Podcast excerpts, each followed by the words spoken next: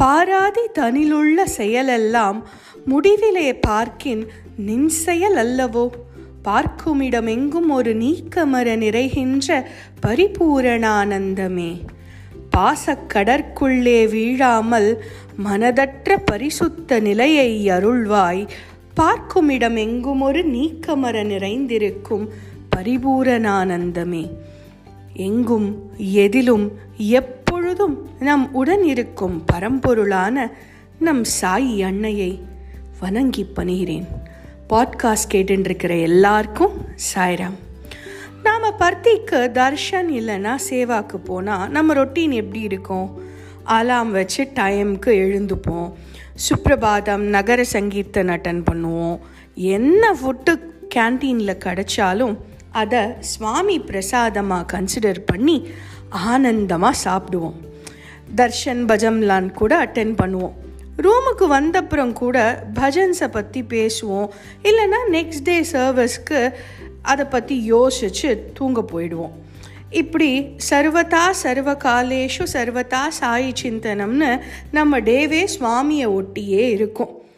அதே நம்ம நார்மல் டேவை யோசிச்சு பாருங்க.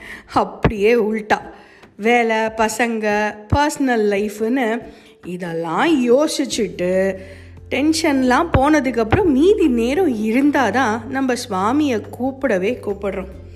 ஏன் இந்த டியூவாலிட்டி அப்போது நம்ம சுவாமி பர்த்தியில் மட்டும் இருக்காருன்னு யோசிக்கிறோமா? ஏன் நம்மளோட ப்ரையாரிட்டிஸ் எல்லாம் இங்கே வந்த உடனே மாறி போயிடுறது? இந்த கொஷின்ஸ் எல்லாம் எனக்கு வந்த மாதிரி சுவாமியோட ஸ்டூடெண்ட் ஒருத்தருக்கும் வந்திருக்கு.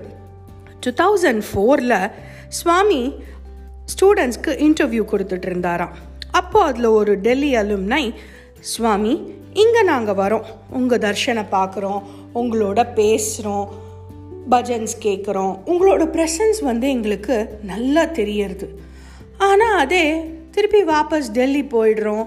ஃபேமிலி ஒர்க்குக்கு நடுவில் எங்களால் உங்களோட ப்ரெசன்ஸை உணரவே முடியலையே சுவாமி. ஏன்? அப்படின்னு கேட்டாராம்.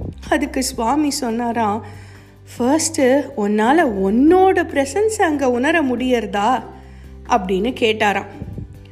ரொம்ப சாதாரணமாக ஃபர்ஸ்ட் எனக்கு இந்த ஆன்சர் தெரிஞ்சுது. அது என்ன என்னோட ப்ரெசன்ஸையே நான் உணர்றது? அப்படின்னு யோசித்தேன் ஆனால் இதை பற்றி இன்னும் ஆழமாக யோசித்து பார்த்தா எவ்வளவோ அர்த்தங்கள் இருக்கிறது தென்படும். நாம் நம்ம லைஃப்பில் நம்மளோட ப்ரெசன்ஸை ஃபீல் பண்ணுறோமா இதை பற்றி யோசிக்கும்போது எனக்கு வர்ற ஃபர்ஸ்ட் தாட் சுவாமி சொல்வார் you and I are divine you and I are one எனக்குள்ளே இருக்கிற டிவினிட்டியை நான் உணர்ந்துட்டதுனால நான் வந்து அவதாரமாக பரம்பொருளாக இருக்கேன். நீ இன்னும் அதை உணரல. இதுதான் உனக்கும் எனக்குமான டிஃப்ரென்ஸ் அப்படின்னு சுவாமி சொல்லுவாராம். சுவாமி நம்ம கூட இருக்கார் இல்லை நாம பர்த்தியில் இருக்கோம் அப்படின்னா எப்படி இருக்கும்? கரெக்டாக இருக்கும். சுவாமியை ஒட்டிய சிந்தனையோடையே இருக்கும்.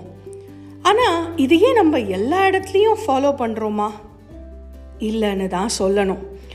சுவாமி சொல்கிறதும் இதுதான். இதை பற்றி விளக்கறதுக்கு இன்னொரு ஒரு சின்ன இன்சிடெண்ட் ஒன்று நான் சொல்கிறேன் சுவாமி காலேஜில் பாக்யா சார் அப்படின்னு ஒரு ப்ரொஃபஸர் இருந்தார். அந்த பாக்யா சாரை பார்த்து சுவாமி ஒரு நாள் சொன்னாராம் பாக்யா இனிமே நீ வந்து ஃபுல் டைம் சாதக்கா மாறிடணும். அப்போ தான் உனக்கு வந்து முக்தி கிடைக்கும் அப்படின்னு சொன்னாராம். இதை கேட்ட பாக்யா சாரும் ஆஹா சுவாமி நம்மளை வந்து ஃபுல் டைமாக வந்து சாதக்கா மாற சொல்லிட்டார்.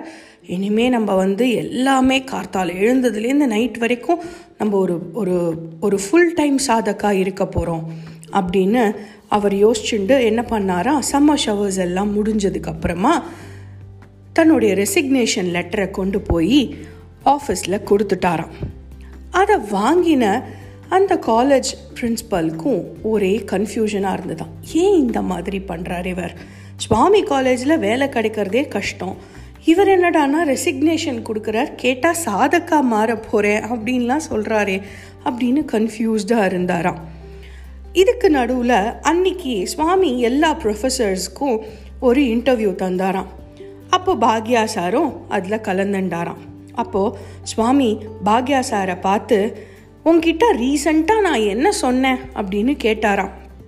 அதுக்கு அவரும் சுவாமி நீங்கள் என்னை ஞானம் க- அடைய ஃபுல் டைம் சாதக்கா மாறுன்னு சொன்னேள் சுவாமி. நானும் அதுக்காக என்னோட ரெசிக்னேஷன் லெட்டர்லாம் தந்துட்டேன். நாளையிலேருந்து பாருங்க ஃபுல் டைமும் சாதக்கா மாதிரி நான் உங்களை பற்றியே யோசிச்சுட்டு இருக்க போகிறேன் அப்படின்னு சொன்னாராம். இதை கேட்ட சுவாமி பாக்யா சாரை உத்து பார்த்துட்டு நீ இந்த மாதிரிலாம் பண்ணினீன்னா நீ கேட்கறத ஆயிரம் ஆயிரம் ஜென்மமானாலும் நான் தரமாட்டேன் அப்படின்னு உறுதியாக சொன்னாராம். நடுங்கிட்டாரா அந்த ப்ரொஃபஸர் சுவாமி சொன்னாராம் spiritual life professional life personal லைஃப்னு பிரித்து பார்க்கறத முதல்ல நிறுத்து. நீ பண்ணுற எல்லா செயல்களுமே ஸ்பிரிச்சுவல் சாதனாதான்னு பழகு அப்படின்னு சொன்னாராம். இதே மாதிரி தாங்க எல்லா செயல்களையும் சர்வீஸாகவும் சாதனாவாகவும் நாம்பளும் மாற்றிப்போம் பகவானுக்கு அதை அர்ப்பணம் பண்ணுவோம். அப்புறம் என்ன? எங்கேயும் பர்த்தி எதிலும் சாய் தான் சாய்ராம்.